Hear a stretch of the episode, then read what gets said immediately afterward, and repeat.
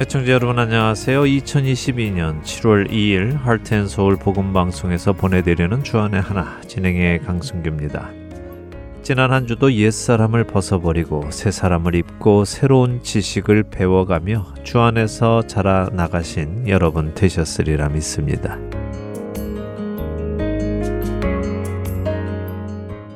7월입니다. 한해 반이 지나고 남은 반이 시작되었습니다. 빠르게 지나가는 시간을 후회하지 않을 일들로 채워나가는 우리가 되기를 바랍니다. 7월을 맞이해서요, 새로운 프로그램이 준비되어 있는데요. 정진은 목사님이 진행해 주셨던 에베소서 강해가 끝나고요. 전 번연이 쓴 철로 역정이라는 책을 중심으로 우리 그리스도인들의 신앙 여정이 올바른 길을 가도록 도움을 줄 프로그램 크리스천의 길이 2부에 준비가 되어 있습니다. 또 김용일 목사님이 진행해 주셨던 예수님의 열두 사도를 영어와 일본어로 번역을 해서 각각 6부와 7부에서 방송을 시작합니다. 이 새로운 프로그램들을 위해 기도를 부탁을 드립니다. 올여름도 할텐서울 복음방송과 함께 주안에서 장성해 나가시는 우리 모두 되기를 바랍니다.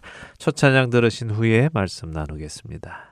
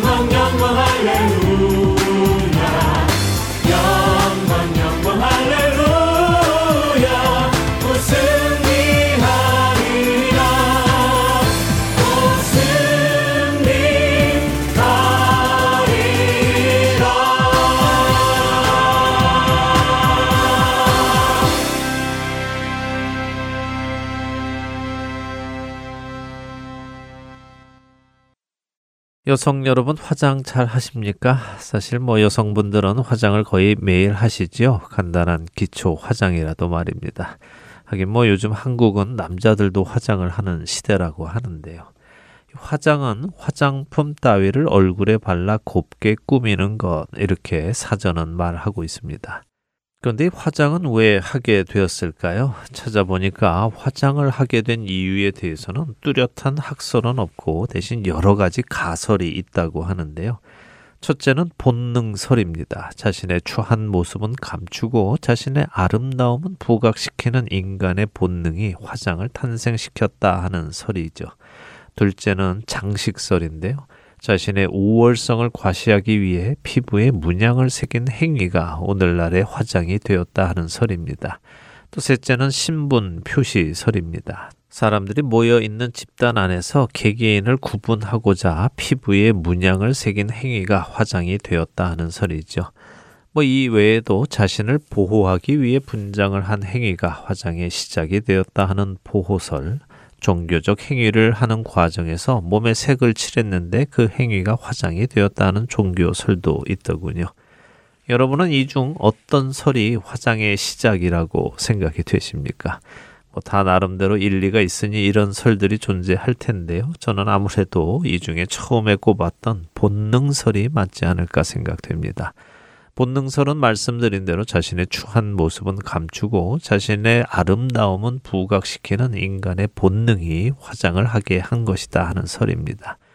사람이라는 것이 자신의 부족한 부분은 감추고 싶고 또 아름다운 부분은 부각시키고 싶은 것이 당연한 것 아니겠습니까?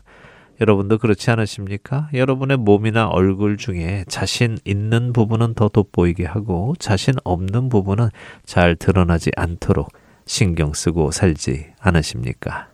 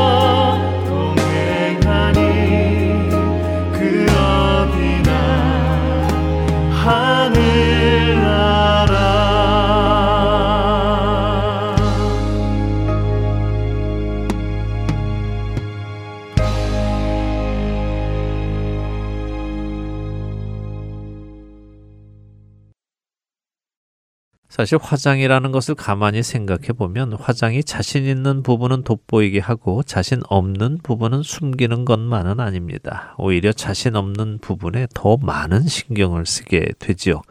자신 없는 부분을 자신 없어 보이지 않으려고 더 아름답게, 더 보기 좋게 신경을 쓰고 시간을 투자하고 꾸미고 하지 않습니까? 그렇게 생각하면 화장은 자신 있는 부분만 돋보이게 하는 것이 아니라 자신 없어 보이는 부분을 자신 없어 보이지 않고 오히려 자신 있게 보이려고 하는 것이라고 말할 수 있을 것입니다. 사실 우리 각자도 자신의 자신 없는 부분을 숨기기 위해 여러 노력을 하지요. 눈에 띄는 상처가 있다면 잘 안 보이도록 가리고 살 색깔이 조금 이상한 부분이 있다면 거기에 더욱 신경을 써서 화장을 하여 티가 나지 않도록 하며 삽니다.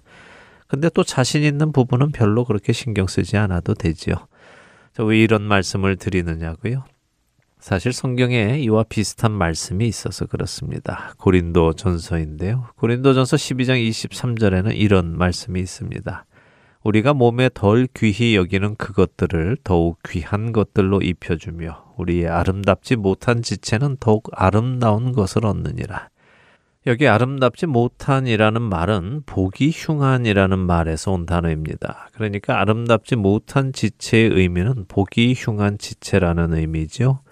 고린도전서 12장 23절의 이 말씀은 우리 몸의 보기 흉한 부분에 우리는 아름답게 보이기 위한 열심을 쏟아서 그 보기 흉한 부분을 보기에 아름다운 것으로 만든다는 의미입니다.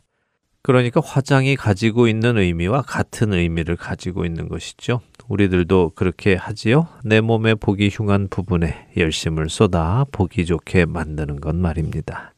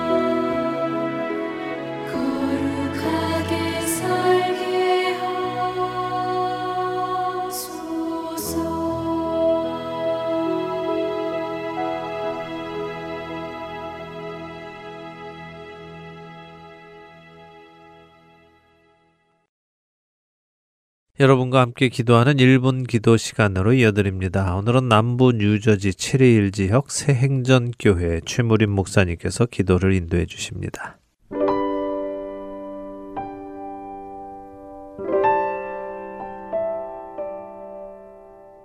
애청자 여러분 안녕하십니까? 하덴 서울 1분 기도 시간입니다. 저는 미국 남부 뉴저지 체리일 인근에서 체리의 새 행전교회를 섬기는 최무림 목사입니다. 아, 목사의 전화는 24시간 열려 있습니다. 언제 걸려올지 모르는 성도들의 위급한 상황을 언제라도 받을 수 있도록 준비를 합니다. 한밤중에나 새벽에 걸려오는 전화는 긴장할 수밖에 없습니다.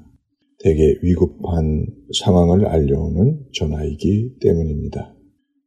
어느 날 새벽에 다급하게 걸려온 전화에 누구에서 온 것인지 확인할 겨를도 없이 전화를 받았습니다.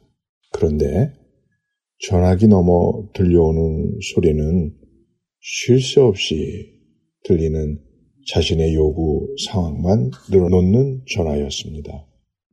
자신이 아파서 병원에 가야 하는데 돈도 없고 택시 탈 수도 없고 필요한 약을 특별한 마약성 진통제가 필요한데 담당 의사는 자기 말 들어주지도 않고 이 지역에 있는 목사님들에게 도와달라고 전화를 하는데 전화 받는 목사는 하나도 없고 등등. 그러니 목사님이 자기 주치의한테 내가 원하는 약을 달라고 좀 해봐 달라는 그런 전화를 쉴 새 없이 얘기하는 것이었습니다. 나를 좀 데리고 병원에 가주세요. 목사님은 날 도와줘야 되는 것 아닙니까? 하면서 계속 자기의 요구를 들어달라고 전화를 받자마자 쉴 새 없이 말하는 것이었습니다. 참으로 어이가 없는 전화였습니다. 전화를 끊고 교회당에서 무릎을 꿇고 기도하는데 문득 마음에서 이런 음성이 들리는 듯 했습니다. 너도 나한테 똑같이 그런다. 하나님의 음성같이 들렸습니다. 너 원하는 것만 한참 떠들다가 너도 그냥 일어나 가곤 하지 않느냐? 이제 제발 내 말 좀 들어다오. 라고 하는 음성이 들리는 듯 했습니다. 시편 46편 10절에 보니까 이르시기를 너희는 가만히 있어 내가 하나님 됨을 알지어다. 내가 문나라 중에서 높임을 받으리라. 내가 세계 중에서 높임을 받으리라 하시도다.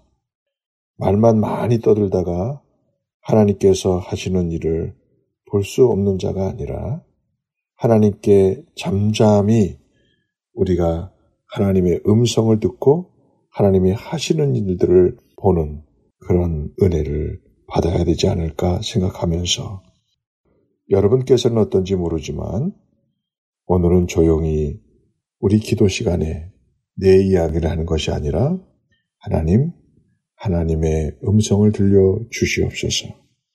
하나님이 하시는 일을 보게 하여 주시옵소서. 이렇게 기도하는 시간이 되었으면 합니다. 이제 오늘 한 날도 내 요구사항을 많이 떠들고 멈추는 기도 시간이 아니라 하나님의 귀한 음성을 듣는 시간이 되어서 오늘도 아버지 뜻을 순종하는 그런 사람이 되도록 함께 기도하시기를 원합니다. 다 같이 기도하시겠습니다.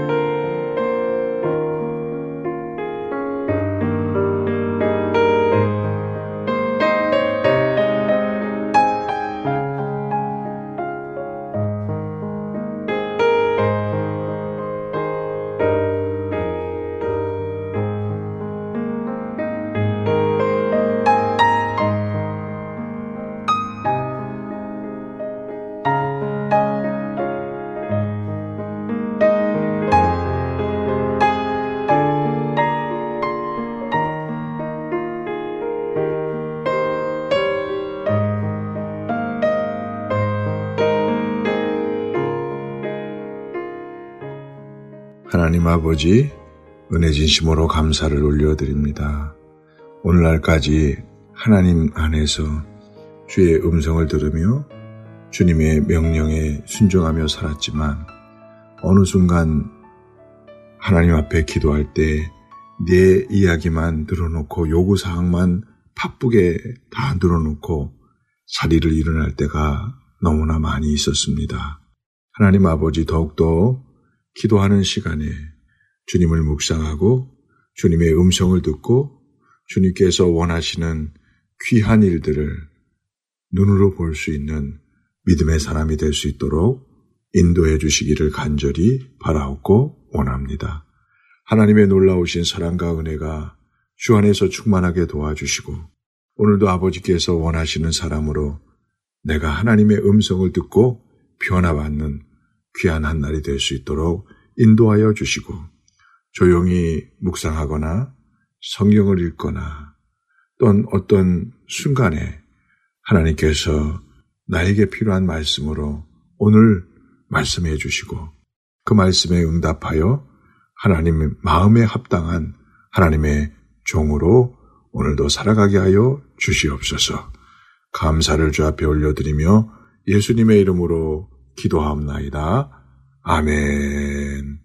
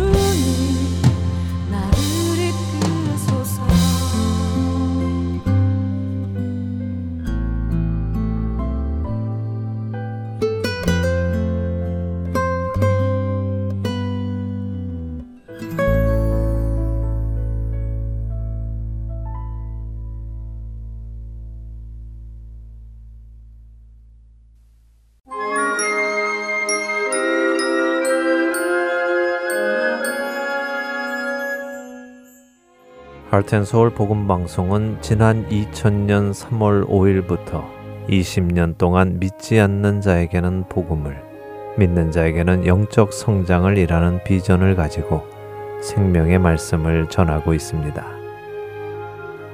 이 귀한 사역은 여러분의 기도와 후원으로 이루어집니다.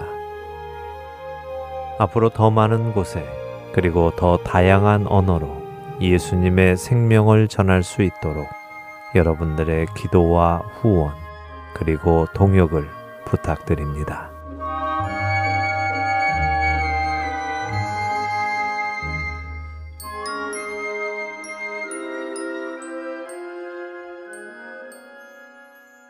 할텐 서울 복음 방송은 인터넷 www.hartenseoul.org를 통해 매주 토요일 4시간의 한국어와 2시간의 영어 1시간의 일본어로 복음을 전하는 선교회입니다.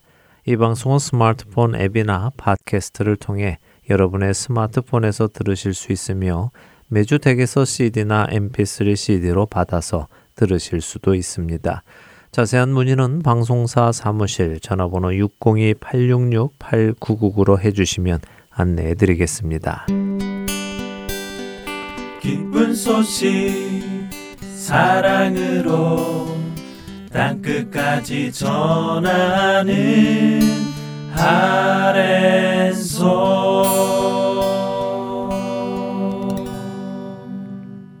누가 복음을 공부하는 시간입니다. 누가의 복음으로 이어드립니다.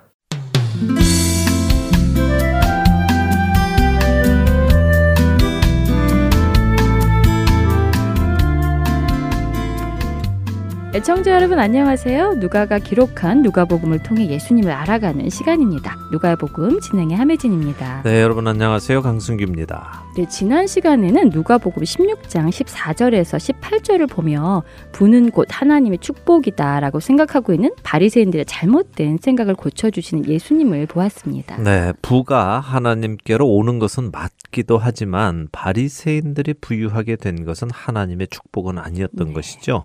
왜냐하면 그들이 열심히 하나님의 말씀에 순종한 이유는 하나님을 사랑해서가 아니라 그들이 사람에게 스스로 칭찬받고자 해서 그런 것이었고 더 나아가 그들은 자신들이 지키고 싶은 것은 지키고 지키고 싶지 않은 것은 율법을 바꾸어 가면서까지 지키지 않았다는 것을 예수님께서 지적을 하셨죠. 자, 이와 함께 구약 시대와 신약 시대의 차이점도 나누었죠. 네. 구약 시대에는 하나님의 말씀에 순종하면 이 땅에서 복을 받는 약속이 있었는데 예수님이 오신 신약 시대에는 하나님의 말씀에 순종하면 이 땅에서 복을 받는 것이 아니라 오히려 핍박과 고난을 당하고 심지어 죽임까지 당하지만 하나님 나라에서 복을 받는다고 하셨어요. 네, 그렇기에 예수님이 오신 시점을 말세라고 하셨고 하나님의 심판이 시작되었음을 성경은 말씀하고 계십니다. 자, 이 말세에는 자신을 위해 재물을 모으면 안 된다는 것입니다. 하나님 나라를 위하여 사용해야 한다는 것을 2주 전에 나는 불의한 청지기에 비유해서 그리고 또 지난주에 나는 돈을 좋아하는 바리새인들의 이야기에서 나누었지요. 네. 예수님께서는 돈을 좋아하고 부가 하나님의 축복이라고 생각하는 자들에게 오늘부터 우리가 함께 나눌 비유를 말씀해 주십니다. 어떤 비유일까요? 부자와 거지 나사로의 비유였죠. 맞습니다. 그 비유를 먼저 읽고 이야기 나누도록 하겠습니다. 누가복음 16장 19절에서 31절입니다. 누가복음 16장 19절부터 읽습니다. 한 부자가 있어 자색 옷과 고운 베옷을 입고 날마다 호화롭게 즐기더라. 그런데 나사로라 이름하는 한 거지가 헌데 투성이로 그의 대문 앞에 버려진 채 그 부자의 상에서 떨어지는 것으로 배불리려 함에 심지어 개들이 와서 그 헌대를 핥더라. 이에 그 거지가 죽어 천사들에게 받들려 아브라함의 품에 들어가고 부자도 죽어 장사되매 그가 음부에서 고통 중에 눈을 들어 멀리 아브라함과 그의 품에 있는 나사로를 보고 불러 이르되 아버지 아브라함이여 나를 긍휼히 여기사 나사로를 보내어 그 손가락 끝에 물을 찍어 내 혀를 서늘하게 하소서 내가 이 불꽃 가운데서 괴로워하나이다. 아브라함이 이르되 예 너는 살았을 때에 좋은 것을 받았고 나사로는 고난을 받았으니 이것을 기억하라. 이제 그는 여기서 위로를 받고 너는 괴로움을 받느니라. 그뿐 아니라 너희와 우리 사이에 큰 구렁텅이가 놓여 있어 여기서 너희에게 건너가고자 하되 갈 수 없고 거기서 우리에게 건너올 수도 없게 하였느니라. 이르되 그러면 아버지여 구하노니 나사로를 내 아버지의 집에 보내소서. 내 형제 다섯이 있으니 그들에게 증언하게 하여 그들로 이 고통받는 곳에 오지 않게 하소서. 아브라함이 이르되 그들에게 모세와 선지자들이 있으니 그들에게 들을지니 이르되 그렇지 아니하니이다. 아버지 아브라함이여 만일 죽은 자에게서 그들에게 가는 자가 있으면 회개하리이다. 이르되 모세와 선지자들에게 듣지 아니하면 비록 죽은 자 가운데서 살아나는 자가 있을지라도 권함을 받지 아니하리라 하였다 하시니라. 네, 많이 들어서 알고 계시는 비유지요. 그렇죠. 유명한 이야기지요. 부자와 거지 나사로의 이야기. 그런데 조금 이상한 부분도 있어요. 네, 이상한 부분이 어떤 부분이죠? 방금도 읽었지만 부자는 살았을 때 좋은 것을 받았고 나사로는 고난을 받았으니까 부자는 지옥에 가고 나사로는 천국에 가는 것이 좀 이상해요. 네. 뭐 부자가 나사로를 도와주지 않으면서 자기만 잘 먹고 잘 살아서 지옥에 간 것은 이해가 좀 되는데요. 나사로는 뭐 솔직히 한 것이 없지 않나요? 네. 그냥 거지였고 몸에 헌대가 많은 것 뿐인데 천국에 간다는 것이 좀 이해가 되지 않았어요. 네, 좋은 포인트입니다. 아마도 많은 분들이 한매진 아나운서하고 비슷한 의문을 가지고 계실 겁니다. 사실 이 부자와 나사로의 비유는요, 신학적으로도 아주 중요한 이야기이고 참 많은 부분을 나누어 야 하는 비유입니다. 아마 오늘 이 비유를 다 나누지는 못할 것입니다. 다음 주 혹은 그 다음 주까지도 나누어야 할 수도 있는데요. 네. 일단 차근차근 생각해 보아야 할 것들을 하나씩 나누어 가보지요. 부자와 나사로의 이야기로 들어가기 전에요. 먼저 질문을 드리겠습니다. 한매진 아나운서는 지금 이 이야기를 읽고 나서 거지 나사로는 천국에 갔는데 부자는 지옥에 갔다 이렇게 하셨어요. 그렇죠? 네, 그랬죠. 예. 그런데 여기 천국이라는 말이나 지옥이라는 말이 나오나요? 그렇네요.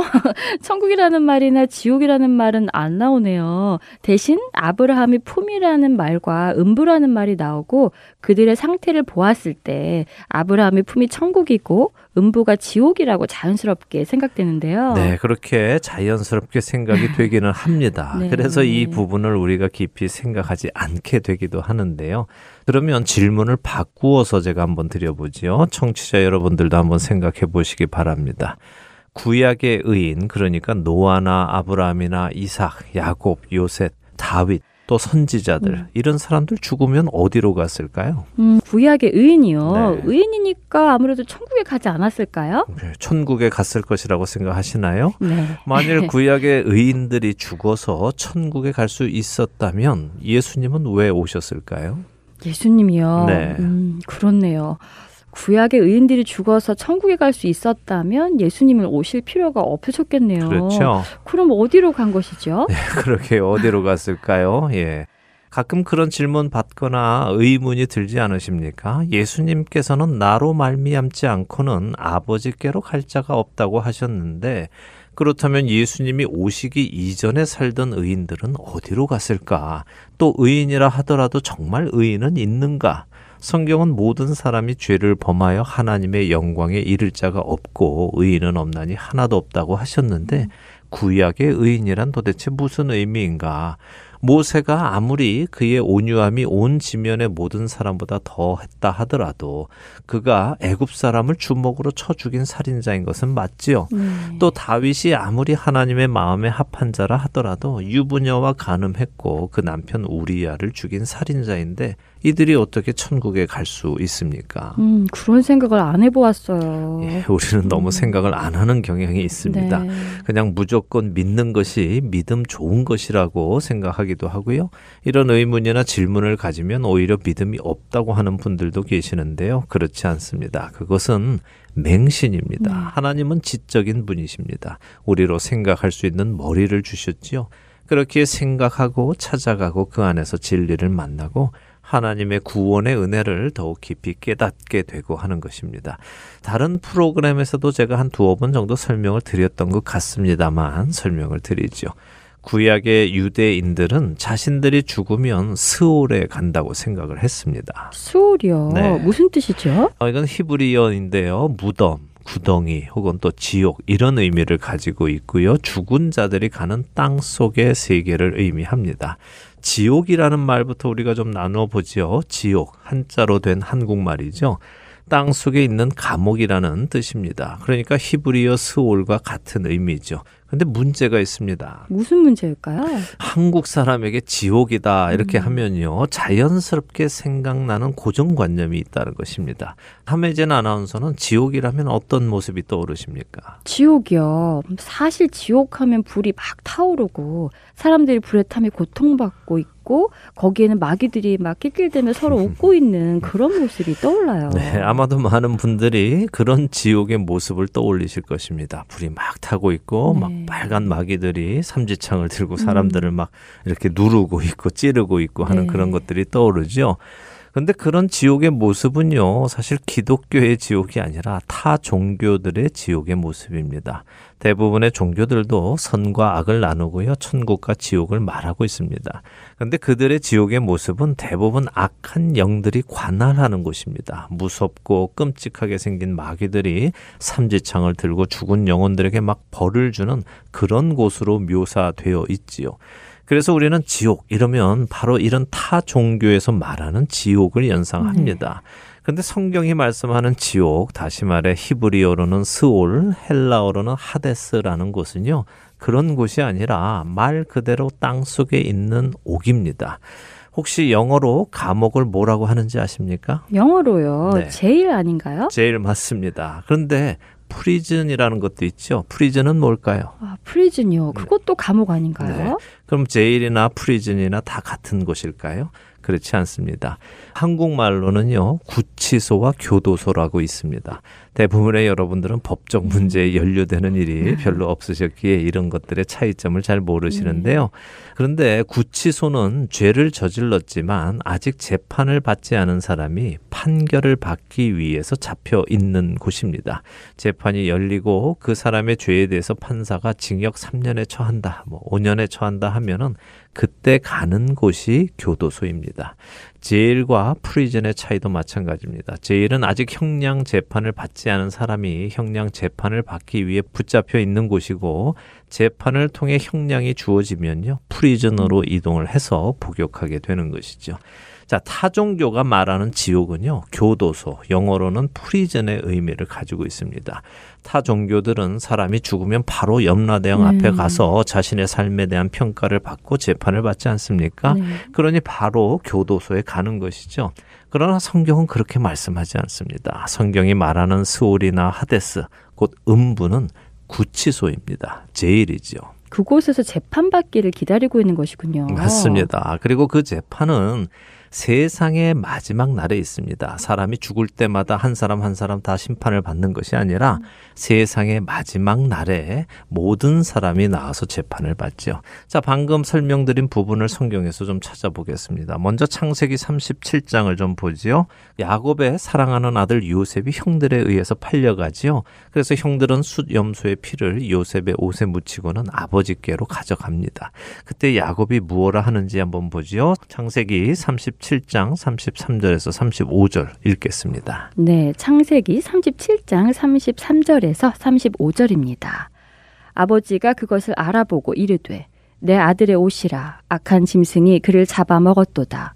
요셉이 분명히 찢겼도다 하고 자기 옷을 찢고 굵은 배로 허리를 묶고 오래도록 그의 아들을 위하여 애통하니 그의 모든 자녀가 위로하되 그가 그 위로를 받지 아니하여 이르되 내가 슬퍼하며 스올로 내려가 아들에게로 가리라 하고 그의 아버지가 그를 위하여 울었더라. 네. 아, 정말로 야곱이 스올로 내려가 아들에게로 가겠다고 하네요. 그렇죠. 예. 야곱은 요셉이 지금 죽어서 스월이라는 곳에 가 있다고 합니다. 네. 그래서 자신도 그리로 가겠다고 하지요. 자, 이번에는 사무엘의 어머니 한나가 기도하는 사무엘상 2장으로 가보겠습니다. 사무엘상 2장 6절 한번 읽어 주실래요? 네. 여호와는 죽이기도 하시고 살리기도 하시며 수올에 내리게도 하시고 거기에서 올리기도 하시는도다. 네, 하나님께서는 죽이기도 하시고 살리기도 하신다면서 그것을 수올에 내리게도 하시고 거기서 올리기도 하신다며 비유를 합니다. 네. 자, 이 외에도 구약에 셀수 없이 많은 곳에서 사람이 죽으면 수올에 가는 것으로 말씀하는 것을 볼 수 있습니다. 그것은 의인이나 죄인이나 마찬가지로 다 갑니다. 시간 나는 대로 한번 직접 찾아 읽어 보시기를 바랍니다. 그렇다면 이렇게 스올 음부에 가 있는 사람들은 언제 재판을 받을까요? 요한계시록 20장 12절에서 14절을 읽어 보죠. 요한계시록 20장 12절부터입니다. 또 내가 보니 죽은 자들이 큰 자나 작은 자나 그 보좌 앞에 서 있는데 책들이 펴 있고 또 다른 책이 펴졌으니 곧 생명책이라. 죽은 자들이 자기 행위를 따라 책들에 기록된 대로 심판을 받으니. 바다가 그 가운데에서 죽은 자들을 내주고 또 사망과 음부도 그 가운데서 죽은 자들을 내주매 각 사람이 자기의 행위대로 심판을 받고 사망과 음부도 불못에 던져지니 이것은 둘째 사망 곧 불못이라. 네 요한계시록에 가서야 사람들이 재판을 받는군요. 그렇죠. 그리고 그 재판 후에 불못에 들어가는 것이고요. 네. 그 불못이 그러면 교도소이고 프리즌이네요. 맞습니다. 창세 이래로 죽었던 모든 사람들이 나와서 재판을 받고 자신들의 죄값에 대한 심판을 받는다고 하시죠. 그러니 그때까지는 음부에 갇혀 있는 것입니다. 그것은 의인이나 의인이 아니나 마찬가지입니다. 재판 전까지는 모두 음부에 가 있는 것입니다. 근데 그 음부 안에 구별이 있음을 우리는 오늘 예수님의 말씀을 통해 알 수 있습니다. 어떤 구별입니까? 음부라는 같은 공간 장소인데 나사로는 아브라함의 품에 안겨 있다고 하시죠. 네. 아브라함 역시 죄인이죠. 그렇죠. 의인은 하나도 없고 모두가 죄인이니까요. 네, 맞습니다. 아브라함도 사라를 누이라고 속이며 다녔고 그도 역시 전쟁에서 많은 사람을 죽이기도 했습니다. 그래서 그 역시 그의 죄값을 치루어야 합니다. 그래서 음부에 가 있습니다. 근데 아브라함은 하나님께 약속을 받았지요. 하나님께서는 아브라함과 영원한 언약을 창세기 17장에서 맺으십니다.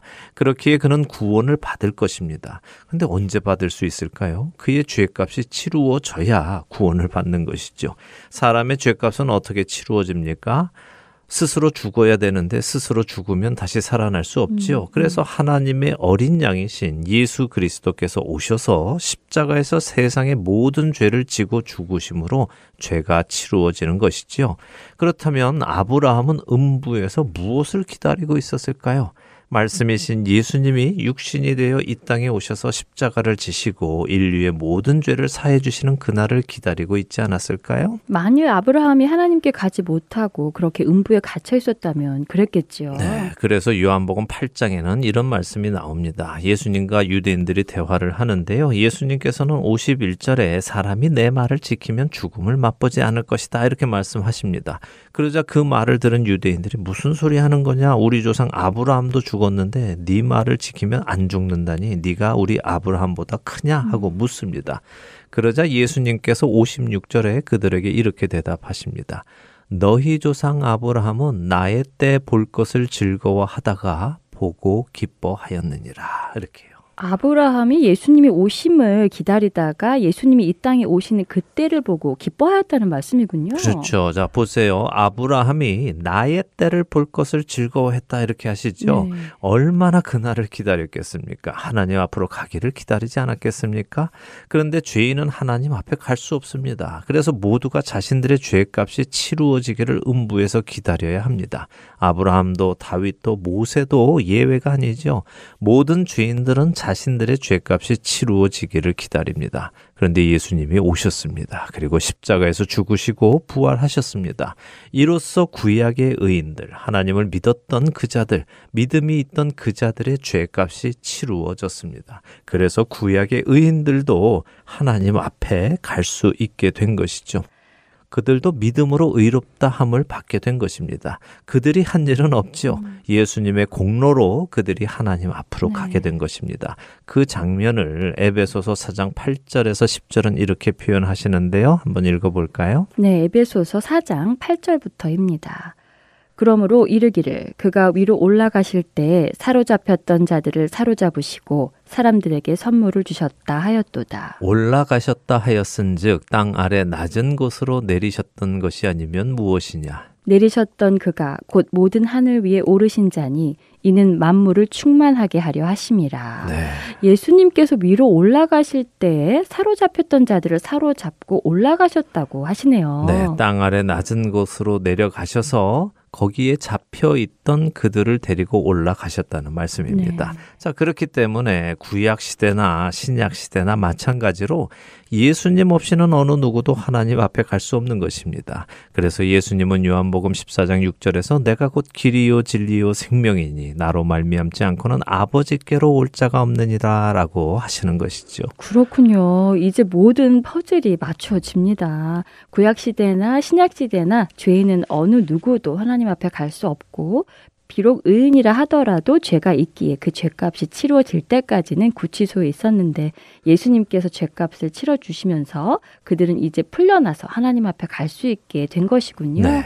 그래서 예수님이 오신 이후에 죽은 자들은 음부에 가지 않고 바로 하나님 앞으로 갈 수 있는 것이고요. 맞습니다. 그것이 구약 시대와 신약 시대의 또 다른 차이입니다. 자, 오늘은 이렇게 지금 예수님의 비유에서 나오는 음부 그리고 아브라함의 품에 관한 정리를 먼저 해 봅니다. 네. 이 정리를 한 후에 다음 시간에는 부자와 거지 나사로의 이야기를 하나하나 살펴보도록 하겠습니다. 네, 어떤 깨달음이 있을지 궁금해지네요. 오늘 구약의 의인들이 어떻게 구원을 받는지 명쾌하게 알게 되어서 참 감사합니다. 이제 궁금증이 풀렸습니다. 아마 많은 청취자분들도 같은 생각을 하실 것 같아요. 오늘 나눈 이야기를 머릿속에 잘 정리해야겠습니다. 네, 그렇게 하시면 좋을 것입니다. 다른 사람들에게 또 설명도 하실 수 있을 것이고요. 한 주간도 주 안에서 말씀을 읽으시며 많은 상 고하시는 여러분 되시기 바랍니다.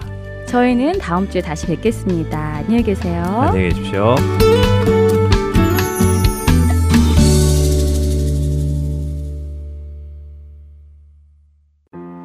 주가 사랑하는 자는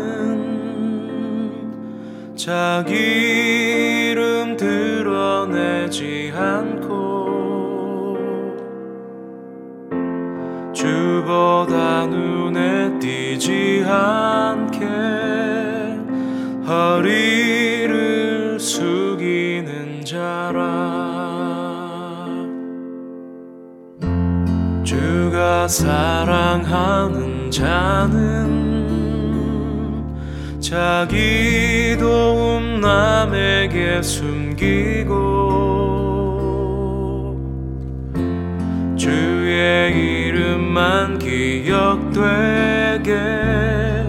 스스로 빠지는 자라.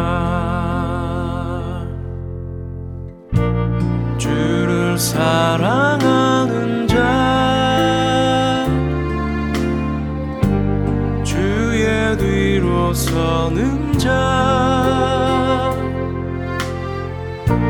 주의 그림자 밟지 않는 자 주가 절 사랑하시네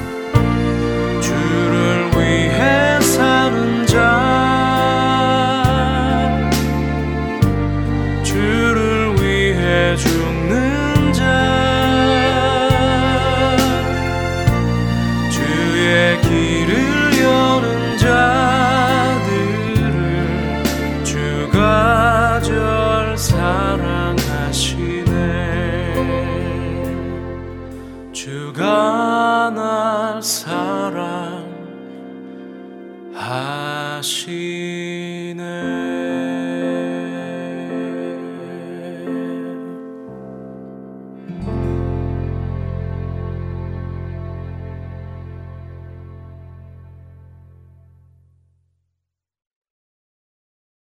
그뿐 아니라 더 약하게 보이는 몸의 지체가 도리어 요긴하고 우리가 몸에 덜 귀히 여기는 그것들을 더욱 귀한 것들로 입혀주며 우리의 아름답지 못한 지체는 더욱 아름다운 것을 얻느니라. 고린도전서 12장 22절과 23절의 말씀입니다. 사도 바울은 우리 몸을 예로 이야기하고 있습니다. 우리 몸의 이런 부분들을 지체라고 부르며 약하게 보이는 부분이 오히려 요긴하고 덜 귀히 여기는 부분은 더욱 귀한 것들로 입혀주며 아름답지 못한 지체는 더욱 아름다운 것을 얻는다고 말씀하시지요. 사실 우리는 눈에 보이는 부분에만 집중하는 경우가 많습니다. 외모에 집중하지요. 그래서 눈이 아름다운지 코가 아름다운지 이런 것에 신경을 씁니다. 그러나 눈과 코도 중요하지만 사실 더 중요한 것은 몸에 보이지 않는 곳, 눈에 드러나지 않는 곳에 있는 경우가 많습니다. 심장이나 뇌, 또 몸속의 많은 장기들은 겉으로는 드러나지 않지요. 그러나 이렇게 보이지 않는 지체들 중에는 그 지체가 멈추면 우리의 생명도 함께 멈추는 중요한 역할을 하는 지체들이 있습니다. 사실 손이나 발이 없어도 또 눈이나 코가 없어도 불편하기는 해도 여전히 살아갈 수는 있지만 심장이나 폐, 간이나 위, 뇌 등이 없어지면 살 수 없습니다. 그래서 이런 중요한 것들은 더욱 귀한 것들로 보호하여 입혀져 있습니다. 뼈로 그 주위를 보호하고 살로 덮어서 보호하지요. 그리고 처음에 말씀드린 것처럼 우리 몸에 보기 흉한 부분은 더 아름다운 것들로 치장하여 보기 좋게 하는 것이 우리의 당연한 모습입니다. 그런데 사도 바울은 왜 이 당연한 이야기를 하고 계실까요? 고린도 전서는 누구에게 하고 있는 말씀일까요? 그것은 고린도 교회를 이루고 있는 성도들에게 하고 계시는 말씀이지요. 그는 성도들에게 말합니다. 너희가 너희 몸을 그렇게 아끼고 너희 몸의 중요한 부분은 더욱 보호하고 보기 좋지 않은 부분은 더 신경 써서 아름답게 보이려고 노력한다면 너희 개개인이 그리스도의 몸을 이루는 각 지체라는 것을 깨닫고 서로 무시하거나 멸시하거나 다투지 말고 너희의 몸을 보호하고 아름답게 하려고 노력하듯이 서로를 보호하고 아름답게 보이도록 노력하라는 말씀입니다. 자기 자신의 보기 흉한 부분을 더욱 돋보여서 남들에게 보이려는 사람은 거의 없을 것입니다. 그렇다면 함께 그리스도의 몸을 이루고 있는 형제 자매들 중에 혹 보기 좋지 않은 모습을 하고 있는 형제 자매가 있다 하더라도 그들의 보기 좋지 않은 부분을 드러내고 다른 사람들과 그것에 대해 나누고 수군거리고 뒤에서 속닥이며 그들을 부끄럽게 하지 않을 것입니다. 그런데도 우리는 그렇게 하며 살아갑니다. 다른 성도의 부족한 모습을 또 다른 성도들과 수군거리며 흉을 보며 살아갑니다. 그리고 그렇게 흉을 보며 나 자신은 그렇지 않다는 것을 은근히 이야기하며 자기 사랑에 빠지고 자기 교만에 빠집니다. 하나님은 죄를 짓고 부끄러워 숨은 아담과 하와에게 가죽 옷을 만들어 그들을 덮어 주셨습니다. 여러분과 저 역시 부끄러운 죄인이었는데 그 아들 예수 그리스도의 피 묻은 옷으로 우리를 덮어 주셨죠. 우리가 예수 그리스도의 한 몸을 이루는 서로 연결된 것임을 깨닫는다면 우리는 우리와 연결된 그 지체들의 부족한 모습을 험담하는 바보스러운 일은 하지 않을 것이며 오히려 더 귀하고 아름다운 것으로 그들을 섬겨서 그리스도의 몸이 건강하게 세워져 가도록 할 것입니다.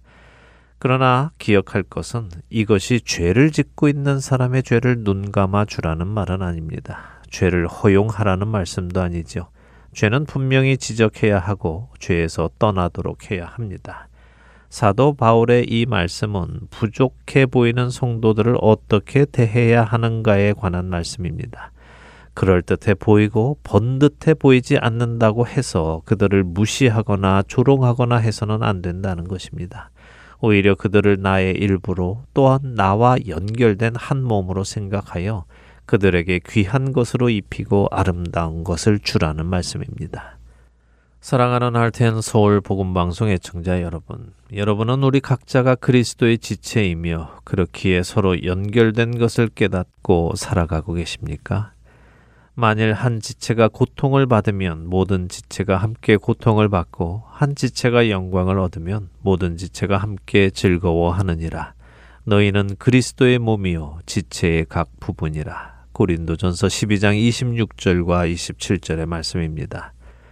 중요해 보이지 않아도 별 필요 없어 보인다 하더라도 그들이 더욱 요긴한 성도의 역할을 감당하고 있을 수 있다는 것을 생각하며 나의 생각으로 판단하지 말고 그리스도의 한 몸을 이루어가는 귀한 지체임을 깨닫고 서로 섬겨가며 그리스도의 몸을 세워가는 저와 애청자 여러분이 되시기를 소원하며 오늘 주안의 하나 여기에서 마치도록 하겠습니다.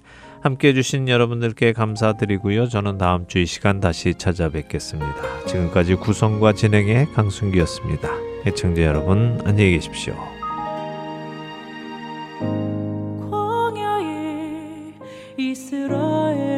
백성들 향한 내 비웃음 나를 향해 돌아오고 어리석고 미련